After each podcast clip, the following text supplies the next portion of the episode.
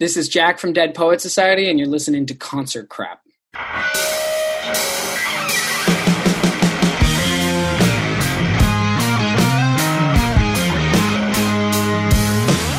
All right, welcome to another edition of the Concert Crap Podcast. I'm your host, editor, and producer, Chris Ventura. We've got another great show for you today. First up, Scott Raymer is here with the 80s track of the week. He'll be examining Olivia Newton John's 1980s chart topping hit Physical, including some insight into the music video as well. Sam Kerrigan is back with an update from the country music world in her Country Music Minute. And with our headliner today, it's our own Allie Nast. She'll be here with an exclusive interview with Jack from Dead Poet Society. That's definitely a fun and in depth interview coming up. You want to stay tuned for that. First up on today's show, it's the 80s track of the week. And with that, here's Scott. Hi, this is Scott, and welcome to another 80s track of the week. This week's song is Physical by Olivia Newton John. I remember growing up as a kid and being over at a friend's house one day, uh, being down in his bedroom, and he had all sorts of albums thrown all over his room. I was looking around and I saw an album cover for Come On Over which is the first time that I'd actually seen a picture of Olivia Newton John, and I immediately fell in love with her at first sight. She was probably my biggest crush growing up as a teen, and to be honest, uh, she's 72 now, and I'm still crushing on her. I've had a chance to see Olivia twice in concert, the first being in, I think it was 1983, in Clarkston, Michigan, just outside of Detroit at Pine Knob which was her physical tour. And then 20 years later in Grand Rapids at the Van Andel Arena. Olivia Newton John was born in the UK, but immigrated to Australia when she was six with her family. Her grandfather was Max Born, who actually won the Nobel Prize for Physics. She has won four Grammys, had five number one songs on the Billboard Hot 100 chart, 27 top 40 songs, and 10 number one songs on the U.S. Adult Contemporary chart. Olivia Newton John's career path, I think, is, is real similar to what you've seen with happen with Taylor Swift. Her initial success was as a country singer, but then later transitioned into a pop star. For the beginning part of her career, she had kind of the, the good girl image, which was symbolic of what you saw in, in the movie Grease, where she starts off as as innocent Sandy, and then when it gets to the end of the movie, then you know, she becomes this this hot, sexy woman in in the black leather pants and the black leather jacket. And that was symbolic of really what happened with her career. Starting off as the girl next door, and then gradually becoming more and more sexy with Grease, the ending of Grease, and then with her album Totally Hot, and then really culminating with Physical album. The Physical song was the first song off of her Physical album. It was written by Steve Kipner and Terry Shaddick. The song was originally offered to Rod Stewart, who turned the song down, and then subsequently offered Tina Turner also to turn the song down. Eventually, the song ended up with Olivia Newton John, and this ended up being her biggest song ever and one of the top songs of all time.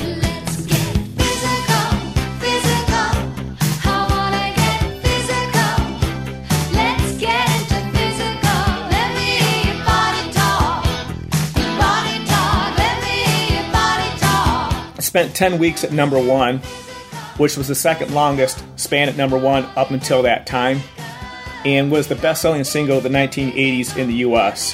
In 2008, the song was named number six on Billboard's top 100 chart for its first 50 years, and in 2010, Billboard named it the sexiest song of all time. The song was probably the most sexually suggestive song up until that point in time. In fact, it was censored and even banned by several radio stations, particularly stations out in Utah and conservative countries around the world because of its sexual nature.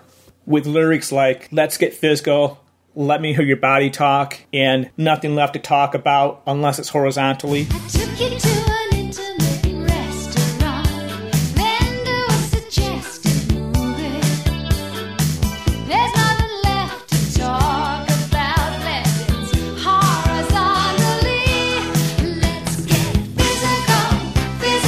As sexy as the song was, the video for Physical was probably even sexier.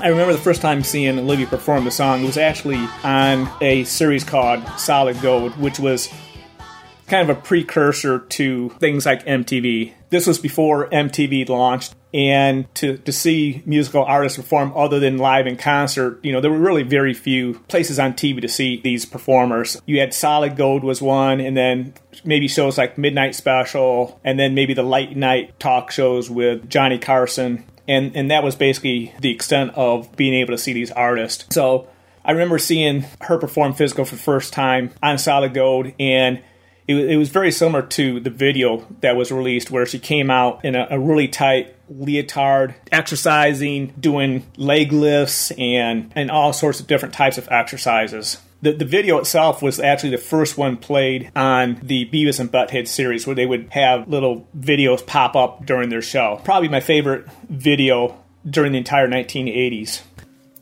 The video starts out with Olivia in a gym with a bunch of overweight men. She's wearing a white and turquoise and purple tight leotard with a white headband. She starts putting the men through various exercises and exercises along with them, doing leg lifts and bending over, looking very provocative.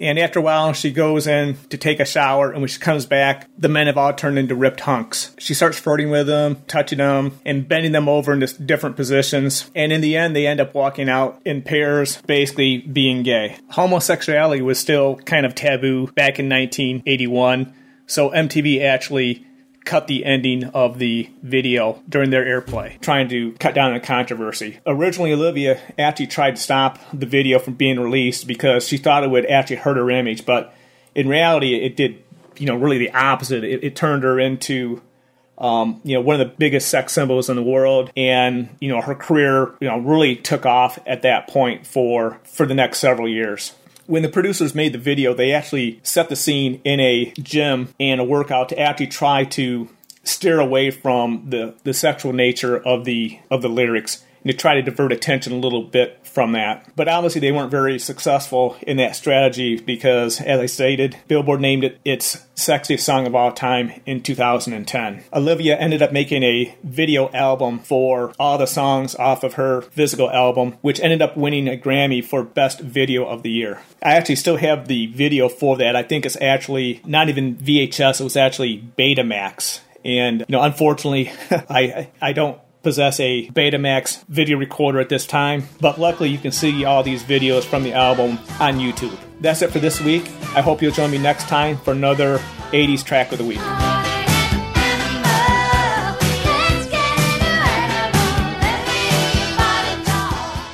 Y'all, it's Sam here with your Country Music Minute. Some good news for Russell Dickerson as he reaches his fourth number one song in country radio. Morgan Wallen's making some noise after a quick hiatus by dropping a short film for Seven Summers, but that wasn't the only thing he was making some noise about.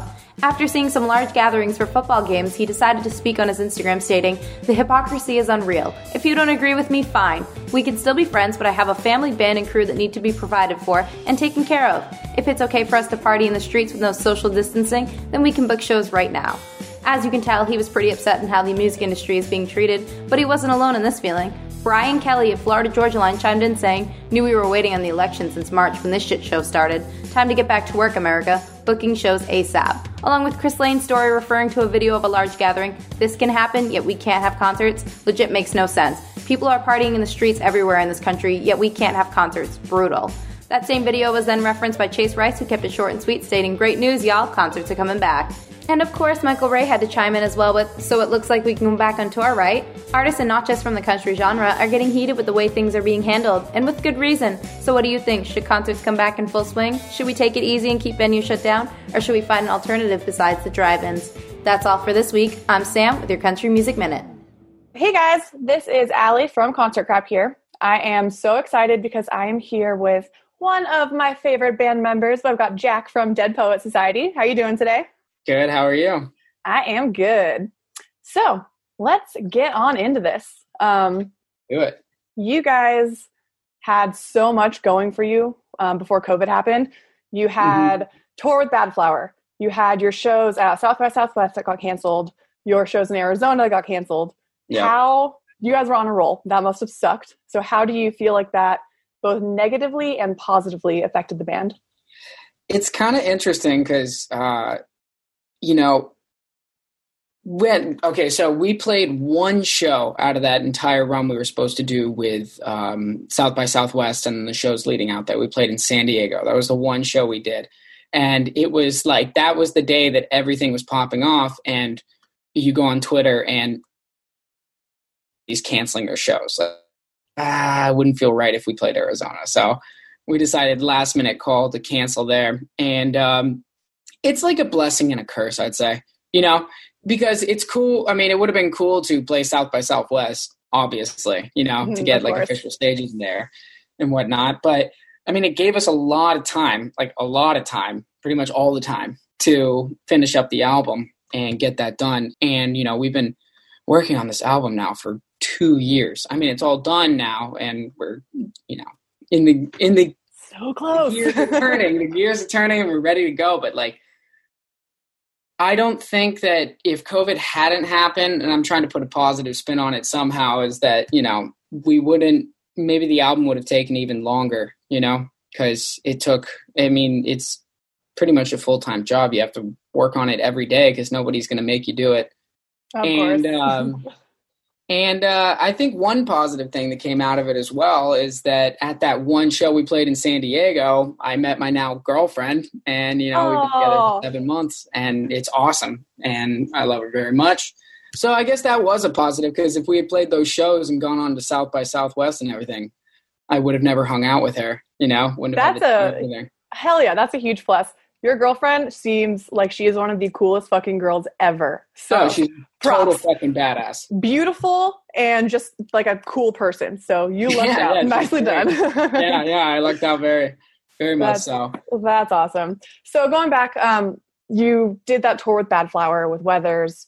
You guys mm-hmm. kind of it seemed like you guys had a cult following almost because yeah. I know there were so many people that, that were going to so many different shows they learned every single song by you guys, by Weathers, by Bad Flower. How mm-hmm. was that? Like, what was that like just to be a part of that such a fun exciting tour?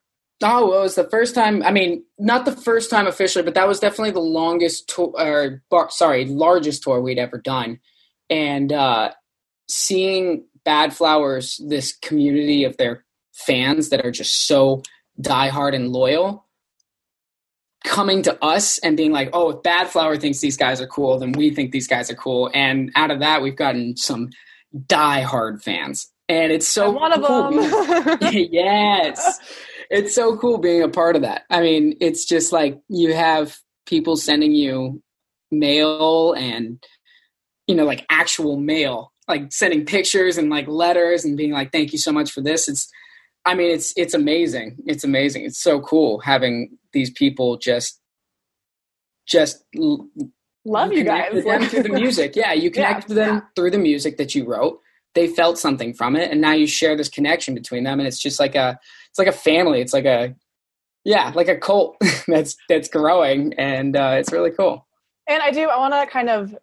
or compliment the band, I guess. You guys are so active with your fans and mm-hmm. I know I appreciate it. Any other fans that I have talked to, we appreciate it. But that's just something I think it's really special. You're on first name basis with some of your fans, and yeah. not a lot of people can say that. So I think that that's a really cool thing.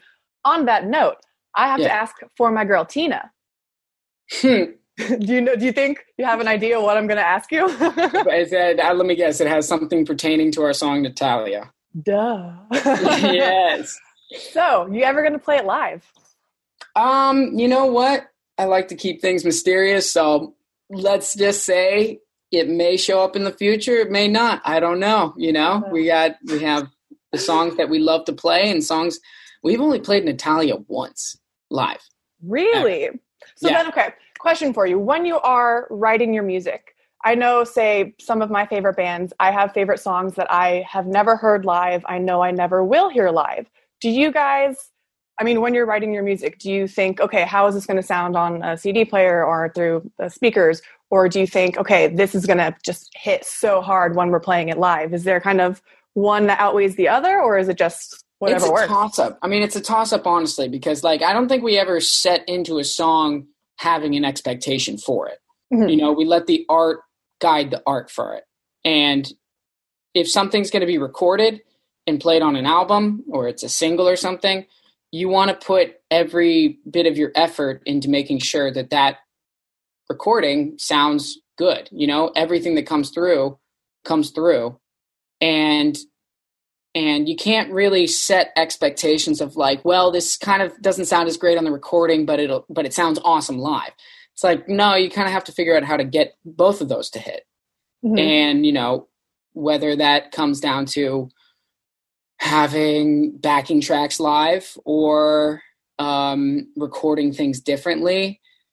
You can't really you just you want to stay true to the art and if what your objective is is to record something then make it sound as best as possible and worry about the live later. Or if you play something live and it sounds amazing but it's not coming through in the recording then um, then figure out what you need to do to get that sound to come mm-hmm. through. And you know it's it's a constant learning process. You know we we've worked with producers before but i'd say like the majority of music that we create, we produce ourselves and mix ourselves. Um, I can't wait to talk about who we got to mix this last album because uh, he's fucking awesome. And uh, I'm really may I ask? Is, that, is it? Yeah, I don't know if I can say yet. Oh! I don't know if I can say yet, but but, but I think I know. Oh, do you? I think I might. Okay, you want to have a guess? Uh, C A. I mean C L. Mm-mm, oh, nope, okay. Nope, different guy, different guy. But that was my guess. Um, I'm out. you'll be. Uh, it was kind of a dream to work with this guy because he's he mixed one of our favorite bands and my favorite album of all time. So that's okay. So yeah. I'm not going to ask who you because I want it to kind of be as much as I want to pry. I want to let that be a secret. So that's fine. That is well, what it is. I get it. If they're a fan of our band, they want to shoot some, you know, ideas, some guesses this way. You we'll know, my favorite out. band, my favorite album, that mixer. Oh, I think I might have another guess. Okay. Because you guys are big Nothing But Thieves fans. We are. Does that? Eh, whatever. We'll, we'll find out. We'll find out. we'll We'll find out. um, well, I guess since I brought up Nothing But Thieves, and you mm-hmm. guys mm-hmm. are such big fans of them, and do you guys are they a musical inspiration to you guys for with what you guys yeah, are writing? I mean, I would say so. I mean, we are we're inspired by a lot of these bands that are are um, kind of paving the way for this kind of new wave of rock that's coming through, making things sound you know interesting and different, and giving rock some life again because it died for a while. Yeah, you know. And, oh, yeah. Uh, yeah, I would say. I mean, most bands that we um, we're inspired by a lot of modern bands. A lot of our I guess I mean I guess you would we're a lot smaller than Nothing But Thieves, way smaller than Nothing But Thieves. But I guess they they're in the same age range, so peers almost. But um, I would say the majority of my personal musical influence comes from Royal Blood. Oh, good choice. Because I'm fucking I love them and and yeah. uh, oh, thank you. and uh, yeah, I mean I love what they do. I love all their songs. You know, my girlfriend yeah. and I are constantly blasting their album. Good yeah. Choice. I think I think in general though, all of these new bands like Cleopatrick, Royal Blood, Nothing But Thieves, um, Bad like Flower, Grandson too. Grandson as well. Yeah, Grandson's fucking killing it. Um, they all are going for something. They're they're all diving into these veins that people didn't know existed for rock. Yeah, you know? I, and and for a while, it kind of felt like you had your Black Keys and Imagine Dragons, and those were the bands. Those were like the two bands, maybe Twenty One Pilots as well. The two, like three rock bands that kind of existed throughout the the you know decade of 2010 to 2020. But you know, it's just kind of all kind of rock turned into this stomp clap fucking Target commercial bullshit, and it was cool that it was cool when Imagine Dragons did it because it was innovative and then everybody was just like, oh, fuck, this shit sinks a lot. Let's just, you know, write, you know, we'll take tomorrow. Oh, you know, like that. It's just like, oh, like this isn't saying shit. And I think that that's been a, a big motivator for people who love rock and mm-hmm. wanted to start creating. And so, like Cleopatrick and Nothing But Thieves and all those bands are are saying something and doing something. And we want to be a part of that. And we're trying to be a part of that. I love that. So you guys released your new single "In Too Deep" last month. Yeah. Were you guys expecting all of that success? You got put on so many different playlists. You had so many different articles written about you guys. Like that was pretty exciting. So how what was that like? Um, it's I mean it's really fucking awesome. Big shout out to Ali Hagendorf for doing that. Hagendorf, I think it's pronounced. But um, yeah, she's been she's been uh, she curates all the Spotify playlists, mm-hmm. and um, I'm just really appreciative that she loves our music and and is willing to kind of you know Help you guys out. put her reputation yeah to put us in these playlists. It's fucking awesome. And we have a great team at uh, Spinefarm the label that we just signed to. Mm-hmm. i mean all those guys over there are just they're so fucking cool. And and we're quickly becoming very good friends and they're feeling more like a family. And it's just awesome to have this team behind us pushing and believing in us so hard. So um so in too deep is it's doing really well and i'm really excited about it. And it's thanks to all of these people that just you know are believe passionate about our music. Yeah. yeah. believe in us. You guys are good. You're definitely going places. So yeah. new single coming out november 12th can you yeah. tell us anything about it? Is it going to be different from In Too Deep? Do we get kind of a similar sound?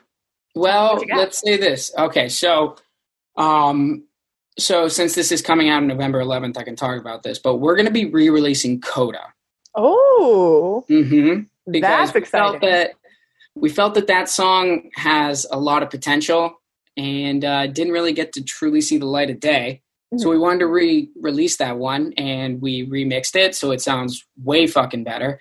Doesn't sound like the shitty fucking mix that we did two and a half years ago. Um, and uh, we're releasing a music video with it as well. And, Is this uh, where you guys were filming recently, where good old Will lit the piano on fire, and we got that beautiful just ah?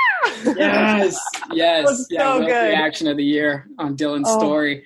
My God, yeah. that was great. So much. I'm fun. really excited for that. That this music video, we actually just shot it out in the desert a couple days ago, and um, it's I it's just like I'm really excited for it because the visual art of it is really coming together. A lot of a lot of the shots turned out exactly the way we wanted to see them in our heads, and um, and going back to the staying true to the art of it, mm-hmm. music videos I, I don't feel like they're as important anymore, but it's still something that we love to do just mm-hmm. because if you create um, a great visual, it can help people who are listening to the music for the first time get the vibe of what they're supposed to be feeling when they hear the song. That you know? very true. Totally. Yeah. And oh. so when it comes out the way you want it in your head, then then you're you know you're on the right track. In too deep didn't come out exactly the way we wanted it to. Okay. That one ended up being a little bit more of like a um, a standard kind of music video, mm-hmm. and it looks great. And Jordan Wolfbauer, who is our uh, who is our DP director editor guy, did a fucking phenomenal job. I think it came down to mostly our skill set as far as writing a script goes and then our ability to execute that vision we learned a lot from that music video mm-hmm. and so we're kind of going back to what we do best as far as music videos go and that okay. is a very very basic concept and try to do it in a unique way oh i like that instead of writing a script and trying to put a story together so when for your music videos, is it the band coming up with the concept, or do you guys have Jordan coming up with the concept, or kind of a mixture of everybody? We generally come up with the concept and then we pitch it to Jordan, and then Jordan helps us along. Okay. So he's kind of like in a way a producer. Okay. So he he will will pitch in the idea, tell him about it, and he goes, "Oh, okay. Well, what if we did this differently? Let's do this. I see how we can get this done. You know, we need something more interesting here, like blah blah blah blah blah and then it just becomes a collaborative effort. Okay. Uh, makes sense. I love it. And he seems like just such a fun well the fact that both you guys and badflower you get all of just your crew you get your friends together to do your videos. One i think it makes it more comfortable for the artist because you're surrounded by people that you already know. But mm-hmm. two i think it also just like you said the idea can be executed better because you're working with people who know your vision know kind of where you want to go and mm-hmm. you guys have been coming up with some really great stuff because of it. So i'm all here for it. Yeah yeah. I mean it's it's it really does come down to finding that team yeah. to really work with you because it is always such a risk working with somebody for the first time. Mm-hmm. And then if you're working with somebody for the first time every single time, it's like there's not that comfortability where you can be like, that sucks, don't put that in there, or mm-hmm. we need to change this. You know, you're like trying to be polite because you're trying to get to know the person, but at the same time, you have this vision and you don't know if they line up. But if somebody knows what you sound like, they know how you think, they know how you work, the more you do that, the tighter you become. Yeah, very true. So I guess my next question being the front man of a band, how mm-hmm. much are we really seeing like true Jack's personality and how much of it is stage Jack?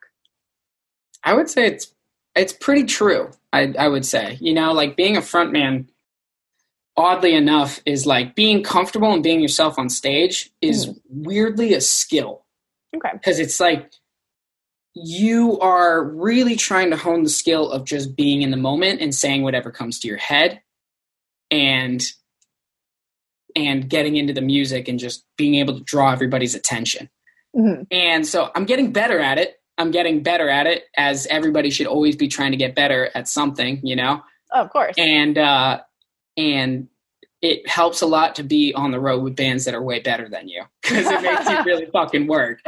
And that's you know, seeing Josh on stage, he's just so captivating. Yeah. And it's inspiring and it pushes me to work harder because it's like when you're an opening band, you know, as bad as it sounds, you're trying to fucking steal the show. You're trying to be like, because nobody wants to see a fucking opening band. You get there and you're just like, you get there early because you want a good spot, you know? Yeah.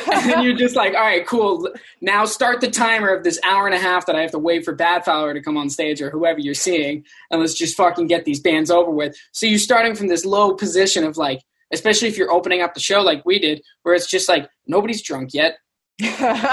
You know, oh, nobody yeah. wants to fucking hear you because they don't see, they don't know who you are. They're here to see Badflower or whatever band you're seeing, and so you have to you have to really push, mm-hmm. and you want the goal is to do better than the headliner.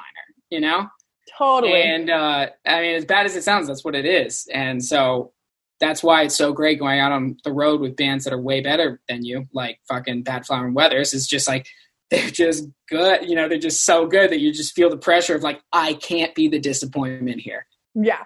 Oh, totally. But you have yeah. never disappointed me whenever I've seen. So, oh, well, thank you very much. Oh, of course. Um, so, I guess since, like I said, you with the tour, the whole cult thing with Badflower, Dead Poet Society, Weathers, since you guys have been compared so much to Badflower, what do you guys think is more different, or that is that differentiates you in Bad Flower? Sonically? Anyway. Okay. Um that's an interesting question. Uh I would say that their music um their music is uh how would you say this? They're very, very we're mel- we're both melody driven bands, their band their arrangements are always so interesting and how like they're they're more chordal and less riffy but they focus really heavily on hits. Mm-hmm. so it's like you get these really interesting stink, synced up rhythms.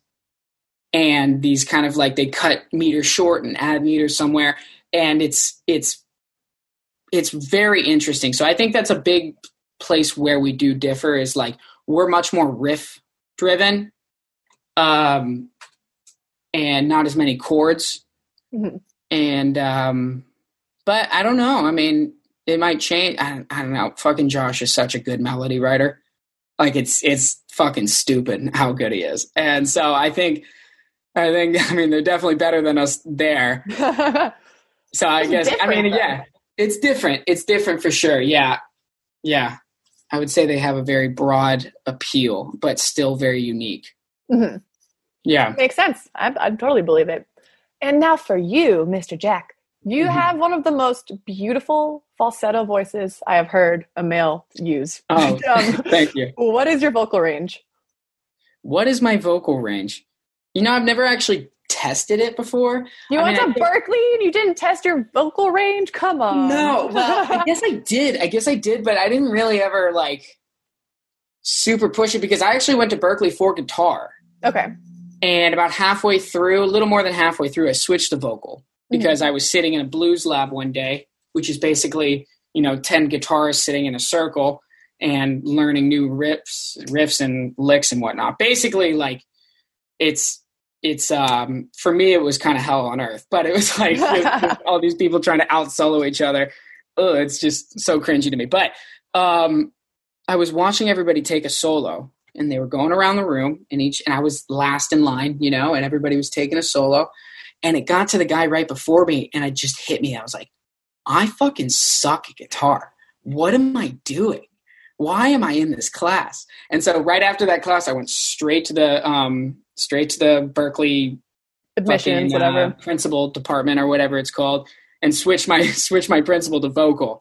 And I took vo- two vocal lessons, one with this woman named Janie Barnett, and she was the one that tested my vocal range. And I can't remember what it was, but it's I mean, I can sing really high, I cannot sing low. My okay. when I start getting into the lower range, I've just never practiced it. So when we sing songs like uh, American Blood, mm-hmm. it, it's the lower stuff that kills me. It's right. so much harder for me because I don't know how to control my breath at that low of a register. Oh, it's tough. Yeah. Singing the high notes. Yeah. If you get that, you just kind of pretend you're yawning, get the whole lift your soft palate. I used to be yeah. a choir dork. So it's second nature by this point. Yeah. But, but the low stuff, fucking, I don't know. So I I sing like a you know I sing I can sing in the fucking little choir boy range, but not a man. I still get so, called man on the phone. I'm 27 years old. hey, 27. Yeah. Fuck yeah.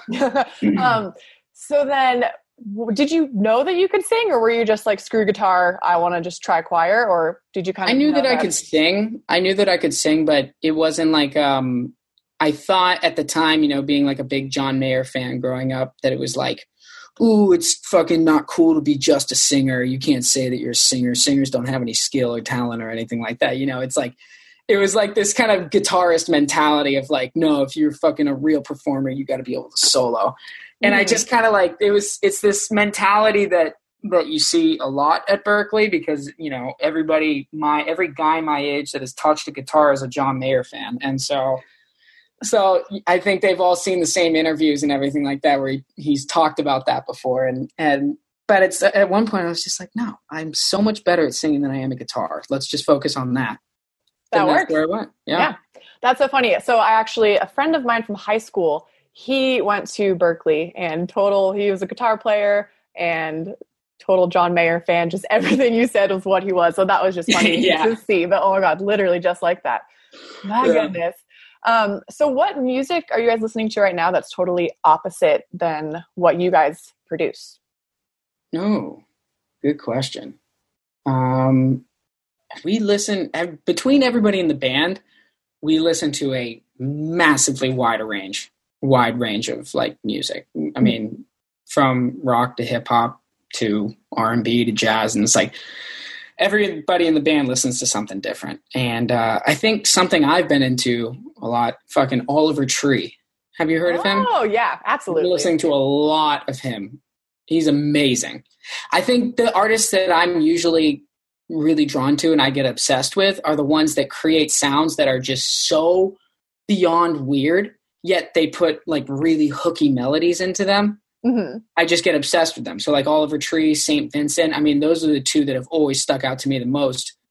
I saw St. Vincent live. I hadn't even heard of her. I hadn't even heard her music. Somebody had just told me at the place that I worked when I lived in Boston about her, and I landed um, two free tickets to Boston Calling because uh, one of my friends uh, wrote this story about this like mentor that he had mm-hmm. on this page that was all about like mentors and it was like tell us a story of your mentor and we'll give you two free tickets to Boston Calling. and uh, so he just fucking made up a story and yeah. got two free tickets, but then he couldn't go, so he gave them to me. And so we go there, and uh, I saw St. Vincent live, and I was like, what in the fuck? Like this, mm-hmm. it was to this day the most insane live show I've ever seen. It was, I, it was just so cool, and she was just so captivating and the sounds were so bizarre. So that I mean, so, this hasn't come out anything in the past year or two. Year, yeah. It kind of though when you say that and how you like bands that kind of get those weird sounds, or you're just kind of like, what the fuck is this? So for mm-hmm. me, when you guys came out with Swarm, with that whole, what did you? The Jack was that really like to like mimic bees? Um, I mean, it ended up sounding like, like that because I remember you guys were doing some Q and A while you guys were on tour, and somebody was like, "What's the inspiration for Swarm?" And you responded with bees. And I was like, I mean, that could be. I don't know if you're just fucking around and trolling right now, but that. no, we were like, just being it, stupid. we were just being stupid. But the the sound, the sound that we got from that was just. I mean, Jack had that riff. He just went, "Well, no, no, no, no," because we use this fretless guitar that allows us to get these like really kind of strange sounds. Mm-hmm. And um, that was just something that came out, and he and he was like, "You guys want to like." Play with it? And I was like, yeah, yeah. And it was me, Jack, and then our original bassist, Nick, at the time. Mm-hmm. And um, we sat, he, they were just like, Jack, just sing something over it. And so I went and sat down and I just sang the verse over it. And the chorus, I just didn't even second, I didn't second guess it. And then went back and wrote lyrics later for the chorus. And uh, and came I mean, with the song. all came together. But yeah, those weird sounds. I mean, to this day, like I love. I know Swarm didn't do great because it's you know not the most accessible song, but like I fucking love that song, and the music video that we made for it is my hmm. favorite music video that we've ever done. And it's yeah, that's a, a hype great song. one. It's so good, and I love when you guys do it live and you do your whole crowd surfing, and then oh my god, it's great. And then I remember second time I saw you guys was at the Roxy when you opened for the score, and there wasn't a big enough crowd for you to crowd surf. But then you made Jack, you're like, go down and play the end of the song. So he comes out and plays the guitar, and I was all around him, like, yeah, just getting into it.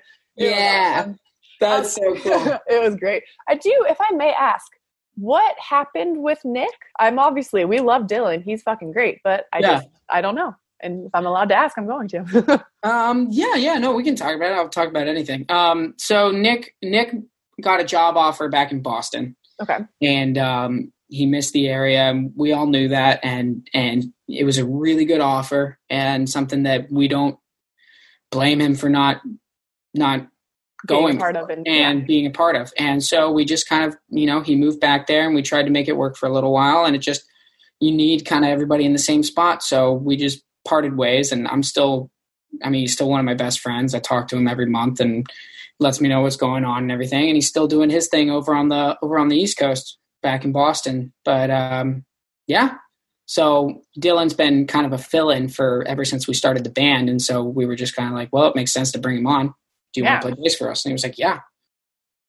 Well, that's good. I love hearing that it wasn't like anything bad. You guys are all still on good terms with him. So that's just because I had no idea. I was like, you, I, as a person, I feel like you always expect the worst. It's like, oh, what crazy drama went down with them? Like, why? Yeah, yeah. Nah, it wasn't that at all. It wasn't that at all. We saw, we all still love him to death. Oh, good. He's still supporting you guys and everything. Cool. Yeah. Cool. Do you have a favorite lyric you have written? Mm. Yeah. And it's in the new album do we get to hear what that lyric is? Because we don't know what the song is or anything. Mm. you know, I would just say that. I mean, amongst the music that we've come out with, I can give you that. So that works. Um, what would that be? I think either either in Coda or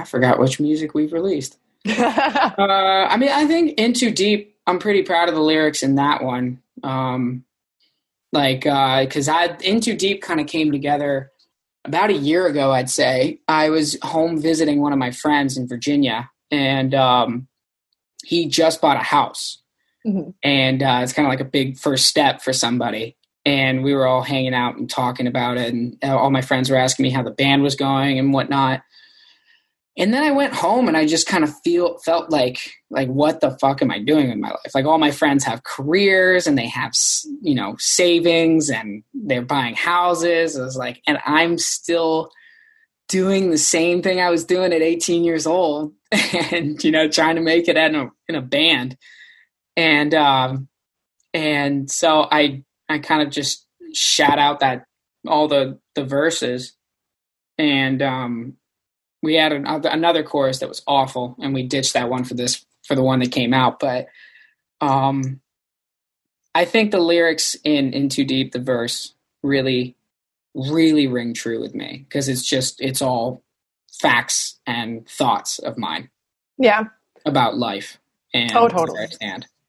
Yeah. And I know, like in my article that I wrote about In Too Deep, I think just with that song too, why it's so great and why it's so relatable is yeah, obviously the words kind of are very direct with what they're about, like your friend buying his house, blah, blah, blah. But at the end of the day, it's like even if you are the most successful person, there's still something going on with you that you wish you could change or anything like that. So I just love the fact that any type of person can listen to that song and still relate to it. So And I think creatives, creatives at at, you know, especially relate to that. Anybody that's trying to make it in a field where the only person that cares about it is you. Yeah. You know, you have to keep the ship going. Nobody else is going to do it. Nobody cares, you know? Oh yeah. And and I think that that's a huge thing because the whole song is about the fact that you're addicted to this lifestyle mm-hmm.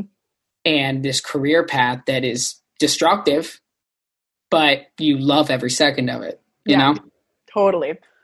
It's such a good song. I just still I can't stop listening to it. I Thanks. listen to it probably three times a day at least. So oh fuck yeah! I swear it's great. Um, do you have a certain like creative space that you like to write in at all? yeah, actually, um, I find that I write best. I write the absolute best when I am doing something else. Ah. So, like, if I'm driving in the car, that's where I come up with a lot of melodies and riffs in my head. And um, back when I was in Boston, I would come up with them while I was on the T, you know, riding back home or like in class. Yeah. and, the teacher would be talking, I'd be thinking in my head, and I'd leave the classroom to go sing something into my phone and then come back. Oh, and so um, yeah. And uh, yeah, those things, I find that when I get to a new location, that makes it very easy to. So if I go back home to Virginia mm-hmm. or if I go to Boston, I find that I that I'll be able to write things very easily. Um, we have a we have a new song coming out um, with the album, and uh, it's a song that that I completely wrote. Not not at the yeah I didn't write it at home. I wrote it in an airplane, and I wrote it in Boston in a music store.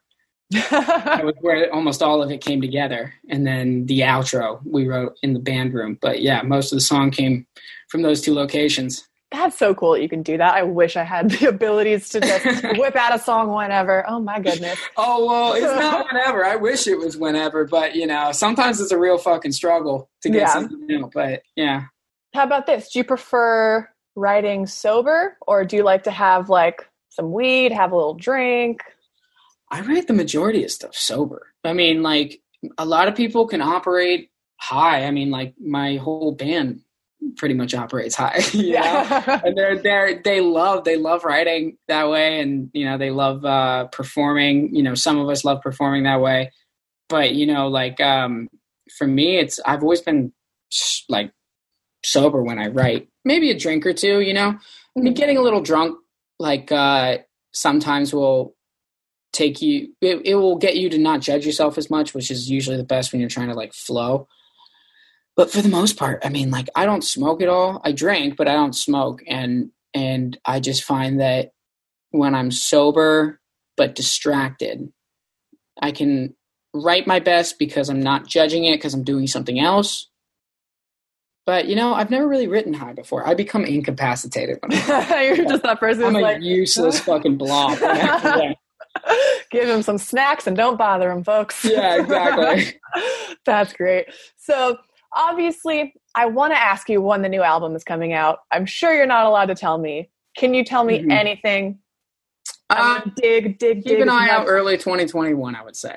Early 2021. early 2021, and um, and uh, we got a couple, you know, couple more singles coming out, Coda, and then we're gonna do one more after that. I think. I think right now that's the plan, and then we'll have a focus track when the album drops. But I'm I'm so excited for this album. I think something I can tell you about is um, this album I, you know, anybody who's a fan of our band knows that we release a very, very, very wide range of within the rock genre.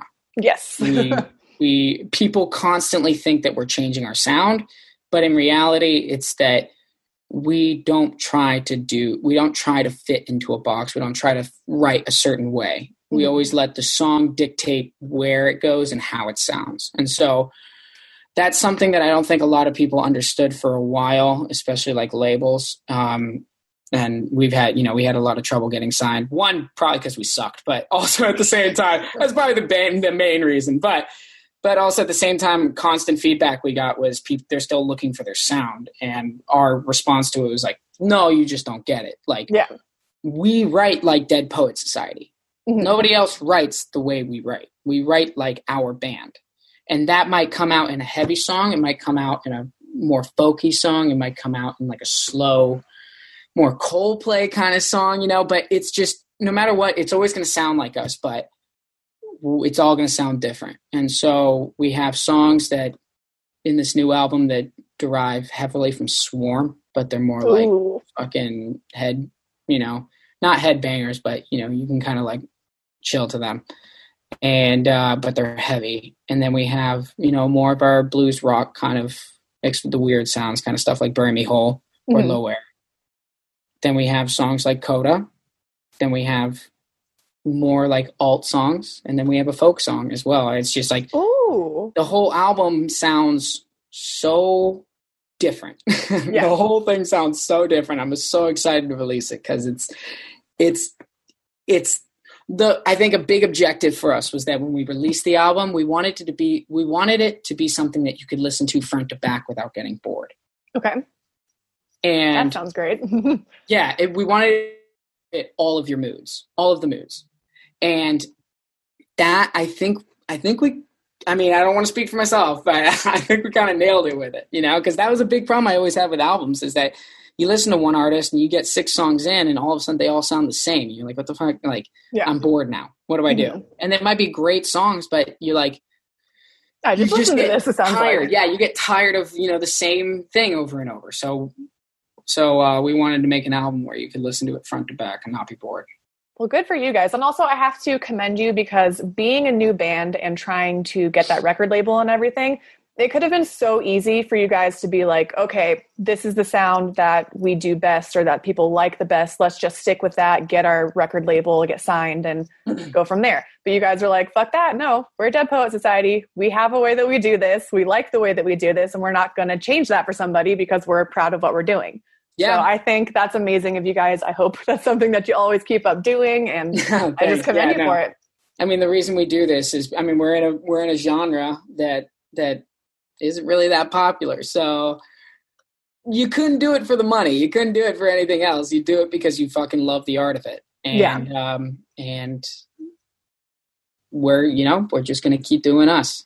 And right now we have an amazing team that finally understands what we're trying to do and they're behind us 100% and they're fucking awesome and uh, it's growing it's growing uh, you can find us on instagram and twitter at we are dps and facebook.com forward slash dead poet society band we're on spotify apple music xbox music everywhere it's great. I definitely feel like you guys are going to have a very bright future, and I am so excited to be able to follow it.